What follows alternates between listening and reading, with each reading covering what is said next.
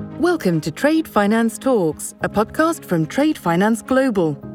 During this series, we'll be hearing from global experts, as well as learning about the latest trends, technology, and insights in the world of international trade and receivables finance.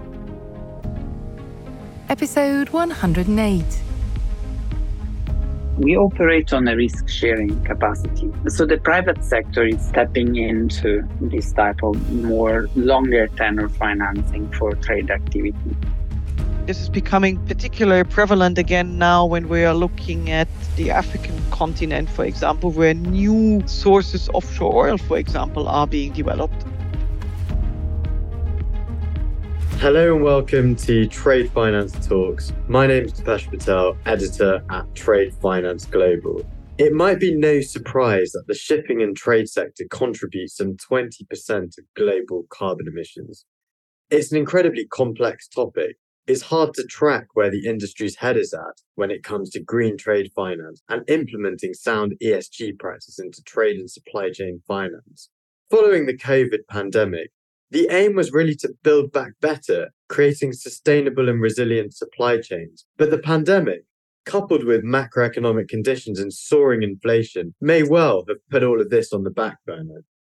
In this podcast, we're delighted to welcome back Roberto Leva at the Asian Development Bank and Joanna Wissing at ITFA to discuss ESG and trade finance and where we are at.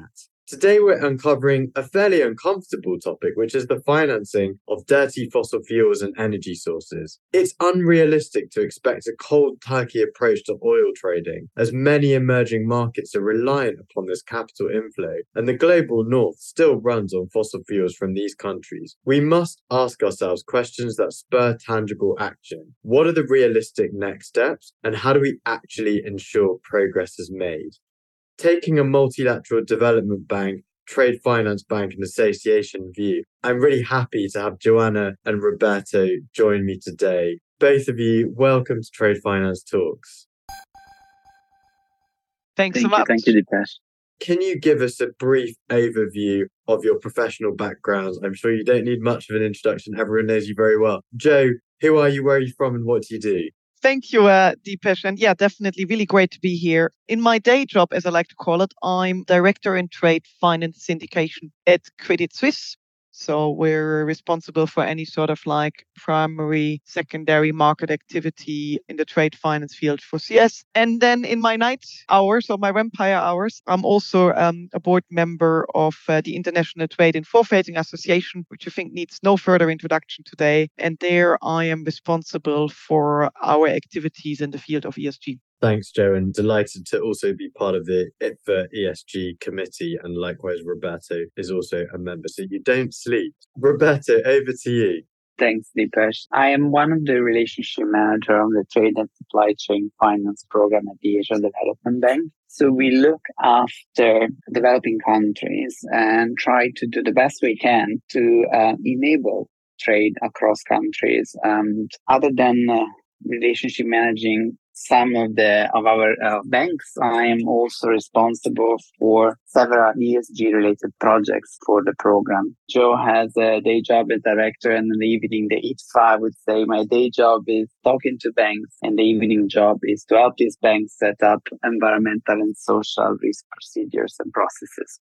Thank you very much, both of you. And it sounds like you have very busy day and night jobs. So thanks even more for joining us on Trade Finance Talks. Now, Joe, ITFA has put together an ESG committee. And as you said, there's a real goal of bringing together leaders across multiple industries to, you know, help navigate the world of ESG and trade finance. What have been the achievements in the first year or so? And what are some of the goals moving forwards, Jay? Thank you for this question, Dipesh, And thank you also to you and Roberto for being members of the committee. From the very early days, you were actually uh, two of the founding members. In terms of achievements to date, we have had a really busy 2022 in terms of raising awareness for the topic as such and advocating for it. Of course, we are all sort of familiar from a day to day perspective what ESG stands for. This is not a mystery anymore as it might have been five or six years ago. But of course, what we are striving to do is to really apply it practically in the trade finance context. And for that, in terms of um, 2022 activity, we delivered various in person and also virtual educational events. We published two white papers on the subject, one with a sort of like global focus in terms of like what needs to be done, particularly in the space of um, coming up with a common framework and um, common standards. And the other one particularly focused on ESG and trade finance in Africa. We have also been actively working with fintech providers out there to promote their initiatives where we felt they had a positive ESG impact. In terms of goals going forward, for ITFA in general, it is always very important to deliver content that's quite relevant for our members and, and has a practical implication in the trade finance context. Of course, we will continue our advocacy work. We will continue contributing to creating a common framework of sort of like standards and definitions, even though that is an extremely challenging activity. And we can certainly talk about this in a bit more detail later on. And in that context, we will certainly also very closely watch what's happening in the regulatory space, what are regulators demanding in terms of standards, but also in terms of uh, reporting on the same. And of course, we will continue the good work that we've done on education so far. So we have some events coming up. Next one will be on the 1st of March, actually, in person in London. Thanks very much, Joe. And I think that practical implementation is quite a nice segue into the next question for you, Roberto, because what trends are you seeing with regards to this sustainable transition and green trade finance? And from an ADB perspective, how have we moved forward in the past 12 months or so?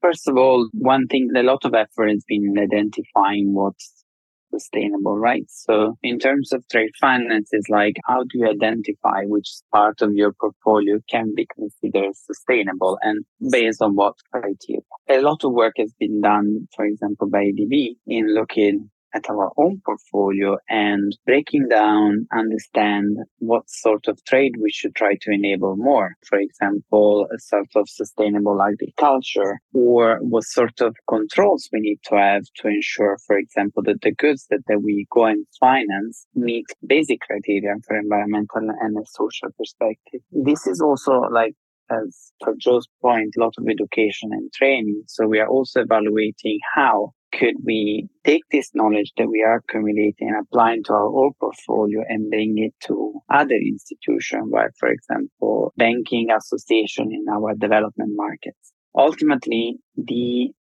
concept of understanding what sustainability is, what sustainability can mean for our society and also for the individual companies that we go and finance, we require the banks to educate the ultimate client, the SMEs, so quite a few of our training in development at the moment is not just focused on talking to the banks, but it's focused on talking to the underlying customers, the SMEs, for example, through the banks. Specifically for green trade finance, something that we have been looking at very closely is how to promote energy transition. So when you when you started talking about oil, for example, like oil is something relatively cheap and quick. So you buy your cargo and you start operating your engines. Let's put it like that. When it comes to transitioning to renewable energy, building a wind farm requires project financing, requires actually importing this renewable technology that is normally more expensive, you know, as a starting pack and requires longer financing capacity. So for example, at our end, we created a new facility, credit facility can be leveraged by our banks that would go for up to three years type of risk coverage specifically for this type of energy transition projects. This can also be set in coordination with sovereign projects. So it's some sort of coordination between sovereign and private sector getting together to move the needles into helping emerging economies and step away from dependence from oil. Last but not least, to say that we are walking the talk, that our program is not going to support oil transaction anymore from July, excluding a couple of exceptions for economy that really are economically independent from oil for the moment, but we'll have an exit strategy for those as well over the next few years. Thank you very much, Roberto. And, and it's good that you've mapped out those three pillars, understanding, first of all, the concept of sustainability and ESG, educating banks and banks' customers to promote best practice in green trade finance and then actually assisting with the financing such as uh, as you said like a three-year credit facility the project finance of the build of wind turbines would you say that mdb's multilateral development banks are critical and necessary to provide that long-term finance to finance this transition? Or is it something that you are encouraging the private market to own and finance themselves? Let's put it like that. We operate on a risk sharing capacity. So the private sector is stepping into this type of more longer tenor financing for trade activity. But what we give is provide um, coverage, not full coverage, but a coverage, substantial coverage of this transaction to give them the comfort to do so. The role of a, of a multilateral is to make itself useless. So we need to help setting up trends, building up the necessary products, and then slowly step away. So in this case, I would say we need to collaborate with the private sector. We are not there to provide the full coverage. The private sector need to give put weight on the energy transition themselves, but we are there to advise and we are there to provide the partial support, especially in, uh, in the first few steps. We are looking now at specific economy specific countries, but we want to extend this facility, this capability to all of our developing member countries. Maybe one last bit is that at the same time, because we work a lot with investors behind the scene as well, we also help educating the investor markets, still private sector. So in the hope that in the future we'll be able to connect the banks and investors directly for them to support this type of trade uh, independently, one step at a time. That makes so. Jay, what's your perspective? Almost sitting on the other side of the coin, but I know you speak to several other lenders and banks. Are there obstacles faced when implementing these practices? And one thing comes to mind, which is the cost of financing this transition. Who's going to pay that? Is it going to be the government? Is it going to be the banks? Or are those costs going to face the consumer and they could even fuel inflation? It's a tricky question, actually, Dipesh, because I'd say it really depends how you look at it. The public private sector collaboration plays a very important role. As Roberto has already said, certainly the multilateral development banks are here to support this transition, but of course, they also need the private sector us uh, commercial banks to do our part. In terms of the cost, well, I'd say, of course, that all depends very much in terms of um, what's the affordability, especially of some of the very expensive technologies that Roberto has just mentioned, such as wind turbines, and therefore, sort of like what is the support that particularly developing countries can get in terms of obtaining the financing. So, of course, that's where we're almost getting into sort of like a, a foreign aid debate. I generally look at it from a commercial banking perspective as well as a perspective of what is the end buyer capable of obtaining, of doing, what financing sources are available, and how can we find the best possible mix between, for example, multilateral coverage, between using uh, export credit agencies, and also then, yeah, other public sector spending as and where required. And then, of course, at the same time, you see more and more large corporations actually setting up in developing countries as being the end buyer there because they see the future economic benefit and, and value that can be created over there. That's sort of like certainly, obviously, availability of financing is always an obstacle in a way, but uh, I mean, that's what banks are there for to address that obstacle. We are certainly going through um, challenging economic times in a rising rate environment, which on the one hand benefits the banks, but of course, on the other hand, makes things difficult again for the end buyer. I'd say other obstacles that we face are more around, really, again, around the education piece and sort of like ensuring that the different parties in the chain understand the why and the how because well i mean obviously we're dealing with many sort of like large corporates that are highly sophisticated but particularly when we then look down to sort of like more the sme sector there is certainly still a need on educating all matters esg and that certainly is something that again, the commercial banks, and I'm not just speaking for my own bank, but in general, all the feedback that I'm getting through the work at ITFA is certainly something that the commercial banks are highly focused on as well to ensure to support that SME education, which of course in then in then in turn has got great benefits from an ESG perspective, not just looking at the E, but also uh, from an S and a G perspective. The ICC launched its framework, its wave one framework on sustainable trade finance in terms of definitions and standards. Joe, how can these standardized practices help push sustainability forward within trade finance and commodity finance? Do you think a lot of this will come from technological innovation? The ICC have indeed published sort of like the first sort of like call it a consultation or so, and now has of course launched a pilot to um, focus on creating common standards and definitions of ESG and trade finance. And common frameworks are definitely absolutely needed, but as we also frequently, of course, discuss within the ITFA ESG committee, and for which we have now created our own subgroup, which, of course, you and Roberto are both members of the advocacy and standard setting group. It is not easy to be achieved at all because there needs to be, well, there's really not a sort of like one size fits it all, right? There are very different requirements depending on which geographies we look at, depending on which sectors we look at. So to find the right sort of like balance between the E and the S and the G and creating a common framework based on that is certainly a challenge for the industry as a whole and something that we want to work very closely with the ICC at ITFA to help address this jointly. As we've discussed in this context many times, is that we also, of course, need to ensure that particularly the voices of emerging markets are heard because today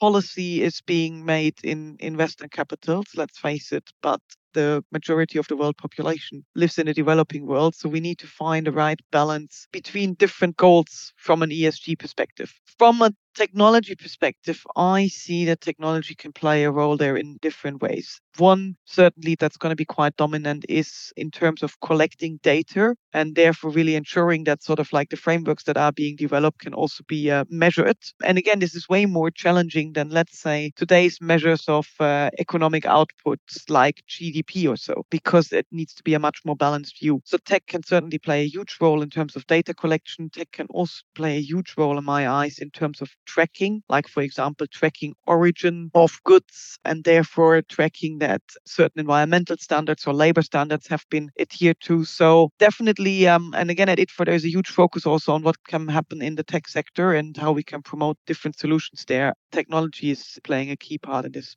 Roberto, what are your thoughts on those frameworks? And does ADB have its own frameworks, follow some of the ICC latest frameworks? And, and what about sharing best practices with other MDBs or financiers? The ICC framework on sustainable trade finance is something that we will integrate in our activity. We don't want to go in and reinvent the wheel at any point. It's still being created, it's still being defined. It's amazing the progress that they're doing. I would say that it, it might take a little bit longer to be, let's say, applied in a practical perspective. While that is being developed and implemented, what we have done is we wanted to create a framework for ESG specifically for trade finance. While in the banking industry, you have a lot of very well affirmed and used um, environmental and social management system practices in the trade finance space, because of the nature itself of the business, it does not allow, you know, any in-depth ESG review at transaction level. We created something new. We created something with the collaboration of several banks in our portfolio, eight banks, that have kindly agreed to be our guinea pigs for the past couple of years to create a framework and but also apply this framework for us to get live feedback. As we now complete this project, we have a nice new framework for environmental and management system for trade finance, which we think could be applied by the broader banking system for us to we created something that could become a standard and for us to market such a standard we uh, presented it to a group of basically we have an mla let's say working groups in terms of how to align ourselves for several serious topics like just transition paris alignment. And one of the topics that is being discussed is the environmental and social management system for trade finance. So i hope that this will become a broader applied standard so that when a bank sets up this sort of risk framework, it can be acknowledged and accepted by multiple of their financing partners. At the same time, as you both know, within ITFA, we're trying to set up standards. So we are pushing the industry to kind of make agreement and come up with frameworks that can be applied across the sector. And I propose for this uh, standard uh, ESG framework for trade finance also be applied by the commercial banks. So to say gaining additional momentum So I would say that's where I want to focus for now. We have more, let's say, more items in the pipeline, but that would be the first framework. And um, I think we really need to work on. Thank you. Joe, I'm going to circle back on the title of this podcast, really on the bad and the ugly of, financing fossil fuels, because we know there are 17 sustainable development goals and it's a widely accepted positive idea, a sustainable transition, especially for developing countries. But what if they rely on non sustainable energy sources for survival? What do you think, Joe?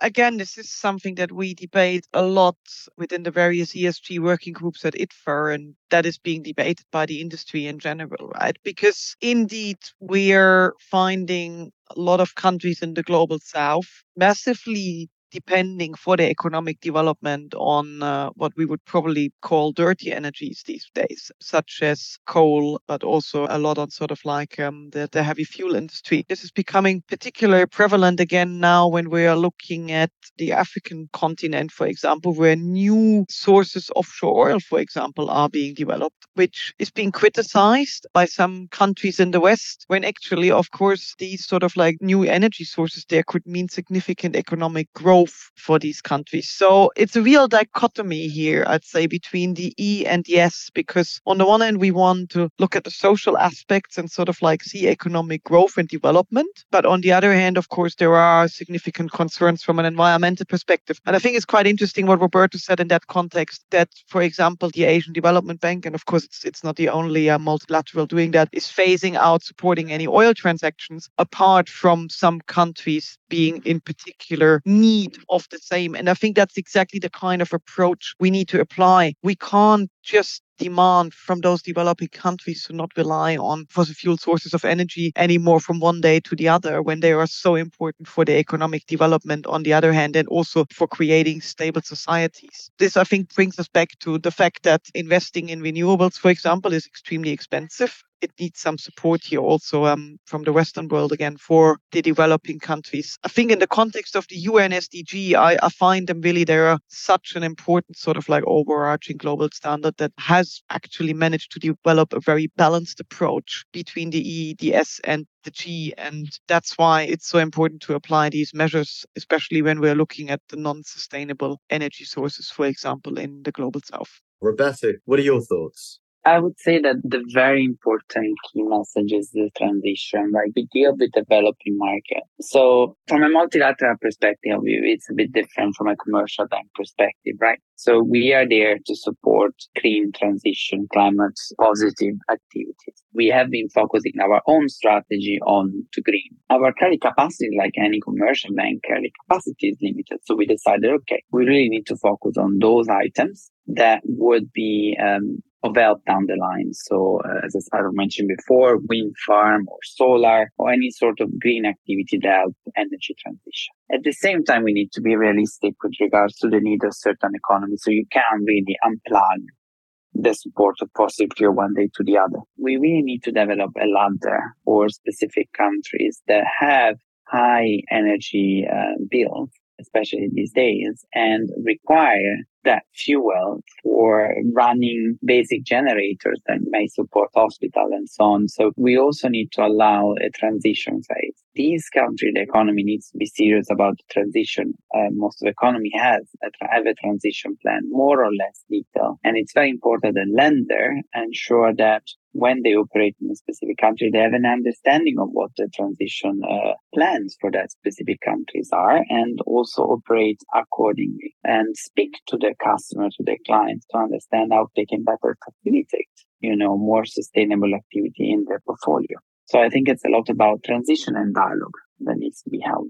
Thank you. I think I'll summarize today's conversation with five key take homes before I ask you both one final question. First of all, education is really required, not just to the banks and the lenders, but also to end customers and consumers of trade finance. Secondly, the mix of financing needs to be taken into consideration, whether it be multilateral development bank support export credit agencies, banks, commercial banks, and the trade credit insurance market. The third point is around technology. There are several use cases when it comes to data collection, tracking, and environmental standards that technology can step in and, and help plug some of those gaps. Next up is standards and the frameworks that need to be applied across the sector and then be implemented broad scale. And finally, to Roberto's last point, we need to consider a just transition, particularly when it comes to the global south. And as Joe mentioned earlier, that really leads to a bit of a dichotomy between the E and the S. I guess one final question to you both to make sure that in one year's time, when we speak again, we're going to have moved forward. What do we really need to move the needle on sustainable trade finance? Why is it taking so damn long? Joe, over to you. Oh, thank you for that great summary. First of all, Dipesh, you really summarized this very well. Why is it taking so damn long? Well, I would say anything in trade finance always seems to be taking a very long time, but therefore it's also still one of the oldest sort of like instruments in the toolbox of financing, isn't it? Uh, I was discussing again the other day uh, how that, uh, well, LCs date back to the age of the Medicis, don't they? So where do we want to be in a year's time? I'd say in a year's time, we obviously want to have made some progress on creating a common framework of standards. And I think if I look back 12 months, then there has been some progress. It's going slowly, but uh, hopefully steadily towards sort of like really creating that framework. The tech space is developing rapidly, quickly alongside. That's sort of like probably the area that I'm least worried about. What else do we want to have taken care of in the next 12 months? Uh, certainly continue on the education piece and continue on to Roberto's point on working out plans for a just transition. And for that, it is extremely important that we all continue working together across industries with our clients to ensure that they are aware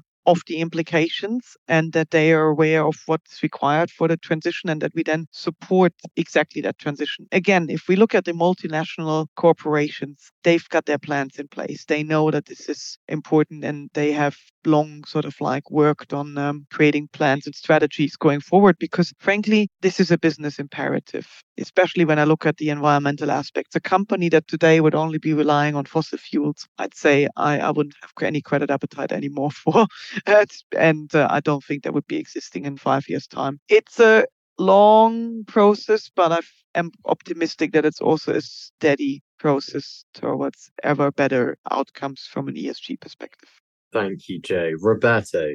We are sort of fixing an airplane while it's flying, right? We're really putting a lot of focus on ESG, but at the same time, we need to manage, you know, the credit risk components of our client, the money laundering components. So I'm not giving up just like giving justification. I also appreciate that organization to a certain extent have to get to grow into this area. Expertise is also quite rare yeah, still, it's very hard to find, you know, people that have a solid expertise in ESG and banking. And that's one of the, for example, when we talk about training, it's also about building the knowledge of our clients, but also of ourselves. So there's, and when we talk about the MLA is one of the points of discussion is like, how do we train ourselves? To be better in this topic. No one was born an expert. I would say to be at a different point. point one year from now, we need to really focus on champions. And that's what we are doing at our end. So we picked a few banks that were kind enough to develop pilot for us on ESG framework that actually helps building and developing new sustainable trade. And then we're going to use them as voices in the different markets where we operate to provide positive business space. So it's kind of leading by example. The hardest bit has been to create in the first one, the first pieces of the domino that then will have to go and influence everyone else. So I would recommend for everyone stepping into this area for the first time or just stepped very recent to find those champions to like build this business case around those companies They have the will to invest in this space and then make other companies have, get a little bit of peer pressure from it and it would help ignite a positive reaction. Joe, Roberto, thank you very much. And I'd like to comment I think you're both champions for what is sustainable, realistic, and just trade finance. See you soon. Thank you for joining us on Trade Finance Talks. Thank you very much. Thank you very much. Thanks for listening to Trade Finance Talks. Be sure to subscribe to our podcasts at tradefinanceglobal.com.